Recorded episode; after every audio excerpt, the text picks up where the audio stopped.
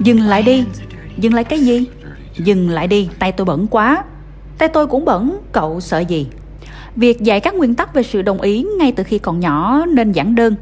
Nhưng trên các phương tiện truyền thông nhắm vào sự non trẻ và có rất nhiều ví dụ đưa ra sai quan điểm. Giống như Han Solo của Harrison Ford, người có hành vi xấu trên màn ảnh, tiến đến và ôm công chúa Leia của Carrie Fisher. Mặc dù cô ấy đã bảo anh ấy dừng lại và chống trả, nhưng anh ấy lại được khen thưởng mà không chịu hậu quả gì khi các nhân vật chia sẻ nụ hôn ngày sau đó.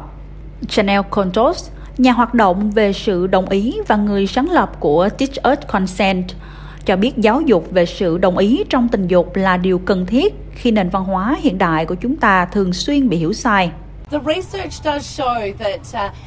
Với tư cách là một xã hội và cộng đồng dân sự, điều thực sự quan trọng là chúng ta phải truyền tải thông điệp nhất quán và rõ ràng.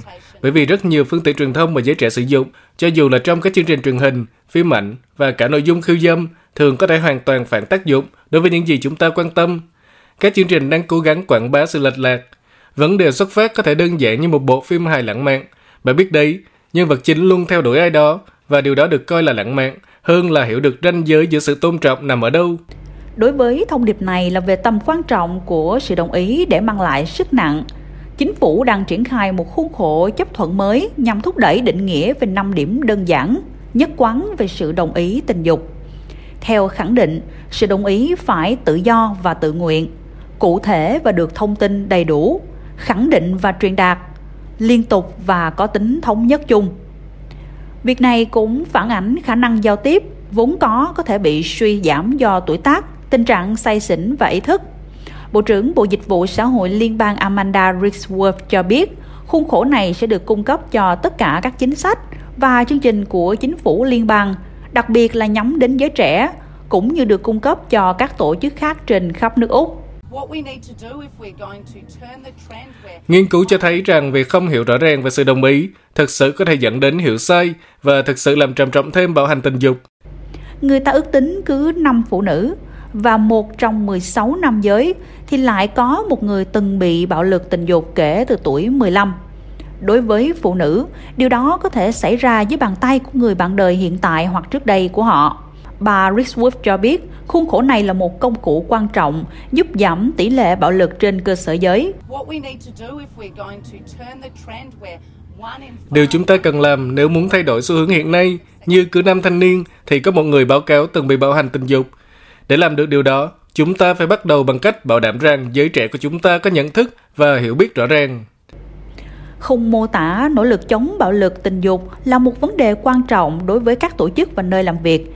Cảnh báo các tổ chức do nam giới thống trị nói riêng có thể ủng hộ bào chữa cho các thái độ và hành vi ủng hộ bạo lực đối với phụ nữ.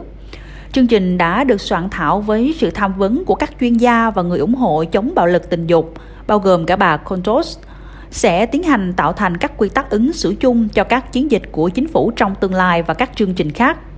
Chính phủ sẽ hy vọng tránh được những sai lầm trong cách tiếp cận trước đây, chẳng hạn như quảng cáo Musec nổi tiếng từng được phát sóng vào năm hai không hai mốt, một quảng cáo khó hiểu, một quảng cáo có sự đồng ý, được giải thích tương tự như việc đề nghị chia sẻ một ly sữa lắc. Nhưng điều gì sẽ xảy ra khi một hành động mà không có sự đồng ý? Một người phụ nữ trả lời, bạn biết à, thôi uống đi, uống hết đi. Bà Contos cho biết, khuôn khổ này góp phần bảo đảm không có sự khác biệt trong thông điệp đồng ý trên các phương tiện truyền thông. Điều này có thể dẫn đến sự suy thoái về văn hóa và hiểu biết về sự đồng ý.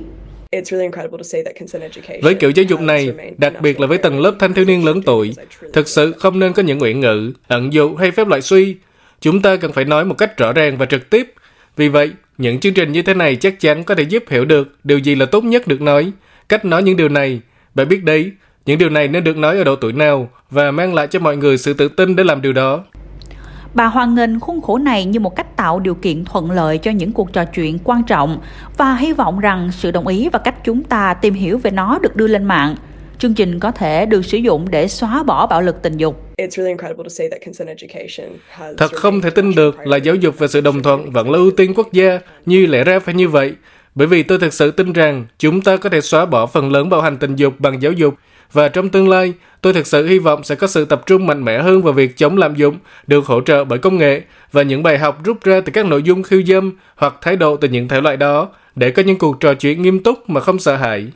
Nếu bạn hoặc ai đó muốn biết hoặc muốn nói về tấn công và quấy rối tình dục hoặc bạo lực gia đình, hãy gọi một tám không không RESPECT theo số một tám không không bảy ba bảy bảy ba hai hoặc truy cập double-u double-u double-u dot một tám không không respect dot org dot a u. Trong trường hợp khẩn cấp, hãy gọi triple zero.